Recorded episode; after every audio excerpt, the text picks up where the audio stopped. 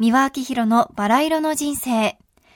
前半は三輪明宏バラ色の日曜日、2008年11月23日放送。リスナーからの童謡赤とんぼの歌詞に関する質問に三輪さんが答えています。それではお聞きください。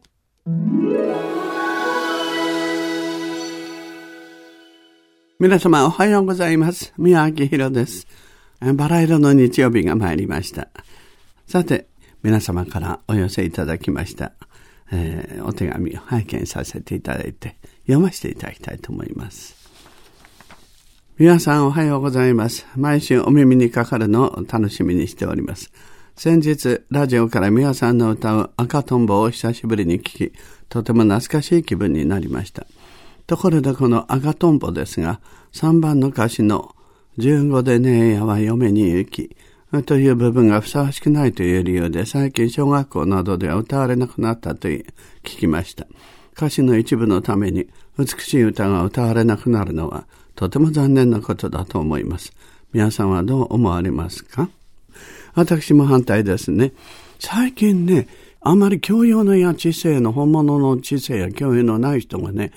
暴力団みたいに因縁をつけてきてね、あの先人たちのね、素晴らしい文化をね、めちゃくちゃに叩き壊すという、こういう人たちこそ対峙しないと、こんな世の中になっちまったわけですね。ですから、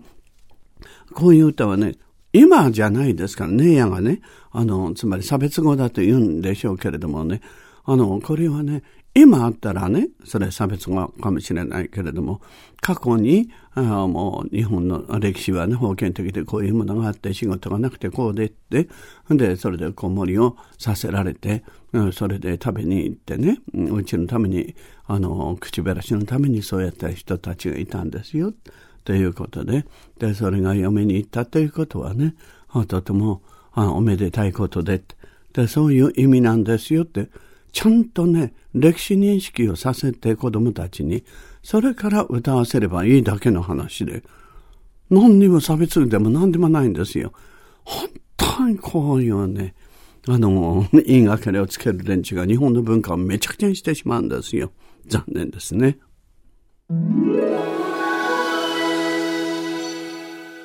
続いての後半は、三輪明宏バラ色の日曜日、2006年12月24日放送。この年に流行した言葉、格差社会。そして、勝ち組と負け組についてのお話です。それではお聞きください。おはようございます。三輪明宏でございます。さあ、バラ色の時間。バラ色の日曜日。素敵ですね。バラ色。私の大好きな言葉でございます。今日はね、競争ということについてお話をさせていただきたいと思いますけれどもね。まあ今年はね、格差社会という言葉が流行しまして、上層と下層とかね、勝ち組と負け組とか、まあ二極化でね、人をくくるような風潮ができましたけれども、私あの、勝ち組負け組って言葉大嫌いだったんですよね。で、そういう言葉をね、どこのバカ者がつけるんだと思いますけどね。えー、それこそやっぱり、人の上に人を作らず、人の下に人を作らずって、もうここのところをね、本当ね、もう一度反省し直した方がいいと思いますよ。で、今、学校でね、運動会でね、順位をつけないと言ってますけどもね。で、それはだから、順位が見えてますからね、ビルの人はビルの人。一番最初に走った人は一番最初に走った人。で、それで順位をつけないと1番、2番とはお前ビリだっていうの。それはね、一番ビリの人はね、あの、惨めな思いするんですよ。それで、後々までね、運動会が終わってからも言われたりとかね。で、今度は父兄の人がね、走ったりしますでしょ。ほんとお前の父の父ちゃんとか、お前の母ちゃんね、ビリケツだとかね、いろんなことみっともなかったこと、いろいろ言う人がいて、一番だから偉いってわけじゃないじゃないですか。で、2番だからね、で、ビリだからね、その人が、あの、いけない。じゃあ、ビリの人でもね、その運動神経を発達してなくても勉強がものすごくできる人だったり、まあ勉強の中でも全般できなくてもね、例えば家庭科の時間であるとかね、で、数学ができるとかね、理工科があの優れてるとか、何かあるわけですからね。で、それは私はね、あその運動会でね、あの、一番だったからって言って偉いわけでもなんでもないけど。だからそこで、やっぱり投球をつけるのはね、良くないっていうのは、これは私も一理あると思うんですね。私も賛成ですね、それはね。ただね、社会に出たらね、競争だらけなんでね、順位をつけないっていうのはっていうから、その社会が大体ね、その人を蹴落としてでもってね、あの戦争中のね、勝った方が勇者であってね、負けた方が敗者であってっていうの。あの、勝った方の論理ばっかりでね、負けた方にも論理があるわけですね。で、そこら辺はおもんばからないっていうのが嫌だし、で、終戦直後からずっと見てきましてね。で、そういうふうに、後から突き、来たもの突き落とせっていう、つまり、物欲、名誉欲、食欲、性欲、この4本立てで走ってきちゃってね。で、それ全部勝ち取ったやつが勝ちだみたいな、そんなこと言ってるから、つまり、卑怯卑劣でね、もう、めちゃくちゃなね、欲の権限みたいな、悪魔みたいな人間ばっかりになったじゃないですか。勝ったからって偉いわけじゃないでしょ？今ね、知事ドミノっていう言葉が流行ってますけどね、もう日本中のいろんな知事がね、ドミノ倒しみたいに悪いことしてひっ捕まってますでしょ？それからこのね、お役人の無駄遣いでね、もう国民の税金をかすめ取ってですよ。で、それが全部とにかく観光庁の偉い人だったりとかね。で、政治家なんていうのは、軒並み悪いことしてるのがバレてきちゃってるし、財界の連中っていうのは、テレビ見れば謝ってるじゃありませんか。みんな世間で言えば勝ち組って言われてる連中ばっかりですよ。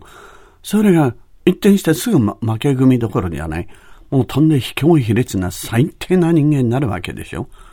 だからね、勝ち組、負け組と何をもって負け組、何をもって勝ち組と言うかっていうことですよね。うん。ですから本当の勝ち組っていうのは自分自身に、つまり性欲、物欲、名誉欲とかそういう欲だらけのね、語欲に弱している自分ではなくてね、人格的に自分自身のその語欲に弱しね、悪道の中に落ちなんという、そういう最悪な人間にならないで、貧しくともね、清く正しくて美しくて優しくてね、本当に、あの、素晴らしい人生を、あの、下向きに生きてる人ってのは、その人こそが勝ち組なんですよ。それをみんなね、とにかく物質的だとかね、地位とか名誉とかね、それで勝ち組だ、負け組だとかね、成績がいいからね、負け組だ、勝ち組だ。成績が良くったってな、もうとにかく頭が良くったって、心の悪い人間って負け組なんですよ。そこの価値観をね、あの、考えもしないでね、くだらない週刊誌だとかね、でもおっちゃんたちがやってる雑誌とかね、新聞だとかマスコミの人たち、みんな自分たちの周り見るとね、もうとにかく男同士のね、つまり男が一歩外へ出たら七人の敵がいるって昔から言われてるように、とにかく京として京としてね、人に意地悪して足の引っ張り合いして見にくいことやってね。で、それで勝ち組負け組って毎日やってるから。だからその言葉を流行らせるんですよ。バカですよ、こういうものは。本当に。だからそういうね、言葉をね、マスメディアの連中は使っちゃいけないし、煽り立てちゃいけないんですよ。うん、ですからね、もうとにかく六本木のね、あで、あそこら辺に住む連中というのはね、もうみんな、あの、勝ち組って言われてるけど、一夜明ければどうなるかわからないんですよ。ですから簡単にね、負け組だ、勝ち組だってね、言ってる方がおかしいんです。本当の勝ち組というのはね、自分自身に、つまり、打ち勝った人、ね。で、美しい心を持ち続けた人、正直な心を持ち続けた人、そういう人が勝ち組なんですよ。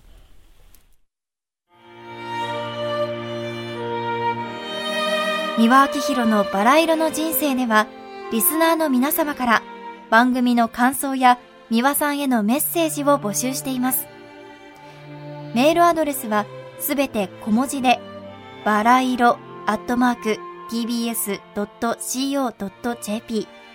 バラ色の綴りは b, a, r, a, i, r, o です。たくさんのお便りお待ちしています。それではまた次回お会いしましょう。ごきげんよう。